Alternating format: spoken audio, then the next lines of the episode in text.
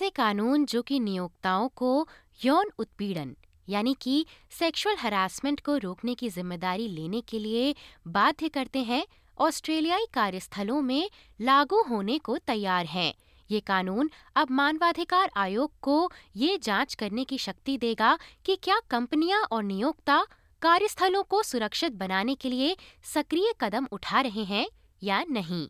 कार्यस्थलों पर यौन उत्पीड़न को रोकने के लिए 12 दिसंबर से नए कानून लाए गए हैं ऑस्ट्रेलियाई मानवाधिकार आयोग की डॉक्टर एना कोडी का कहना है कि ये नए कानून नियोक्ताओं को इस मुद्दे पर सक्रिय होने के लिए मजबूर करेंगे The Australian Human Rights Commission has developed some guidelines which has got seven key areas in which employers must take action and there's four principles that they need to use to guide those actions. ये कानून पूर्व आयुक्त cat Jenkins द्वारा सौंपी गई एक ऐतिहासिक report द्वारा की गई सिफारिशों का परिणाम है। लेकिन Australian Institute of Company Directors महाप्रबंधक लुई पेस्लर का कहना है कि हर कोई इन बदलावों के लिए तैयार नहीं है। A majority of directors, and particularly a significant majority of women directors, feel that their boards really aren't in a position to have an adequate understanding of the issue. साथ ही, इसी के चलते लिंग आधारित उत्पीड़न को परिभाषित करने की सीमा भी कम कर दी गई है। इस संदर्भ में अब आचरण को गंभीर रूप से अपमानजनक के बजाय अपमानजनक माना जाएगा। नए कानून आयोग को ये जाँच करने की अनुमति भी देते हैं कि क्या कंपनियाँ और नियोक्ता कार्यस्थलों को सुरक्षित बनाने के लिए सक्रिय कदम उठा रहे हैं या नहीं।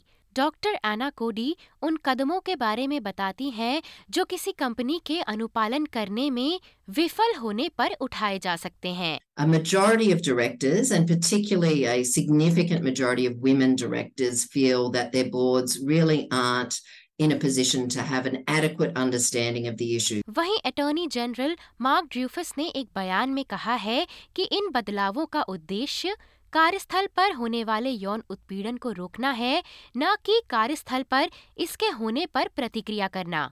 ऑस्ट्रेलियाई सांख्यिकी ब्यूरो के नवीनतम आंकड़ों के अनुसार मार्च 2021 और मई 2022 के बीच, मार्च दो, मार्च 2021 और मई 2022 के बीच एक दशमलव सात मिलियन लोगों ने यौन उत्पीड़न का अनुभव किया है। इनमें से लगभग छिहत्तर प्रतिशत मतलब तेरह लाख महिलाएँ हैं इन्हीं पीड़ितों में से एक है जेसिका जिन्होंने कार्यस्थल पर यौन उत्पीड़न और लैंगिक भेदभाव के अपने अनुभव के बारे में एसपीएस से बातचीत की The language being used uh, on the call was incredibly um, blokey, masculine boys culture kind of talk. There were no other women on the call. Um, they were uh, talking about using women to bring people into projects, um, talking about the attractiveness of certain women. Uh, and the most disturbing thing was that then when they were talking about data, they used a woman's body part to describe that data point. कुछ पुरुष अधिकारियों की इन्हीं टिप्पणियों को सुनकर Jessica के career में एक ऐसा बदलाव आया जिसके लिए वे बिल्कुल भी तैयार नहीं थीं। I was shut out of things.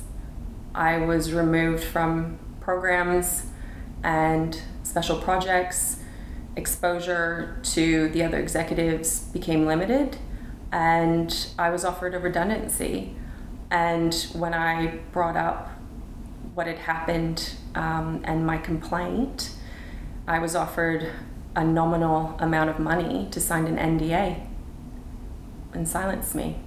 Attorney general का कहना है कि प्रवर्तन कार्य को पूरा करने के लिए मानवाधिकार आयोग को चार वर्षों में पाँच दशमलव आठ मिलियन डॉलर प्राप्त होंगे। वहीं अधिकांश बोर्ड निदेशकों का ये मानना है कि ये सभी कानून उनकी कंपनी के वर्क कल्चर में सुधार लाएँगे। मैडिना जैफरी और एलेक्स एनिफेंटिस की इस खबर को एसपीएस हिंदी में आप सबके लिए प्रस्तुत किया, भव्या पांडे ने।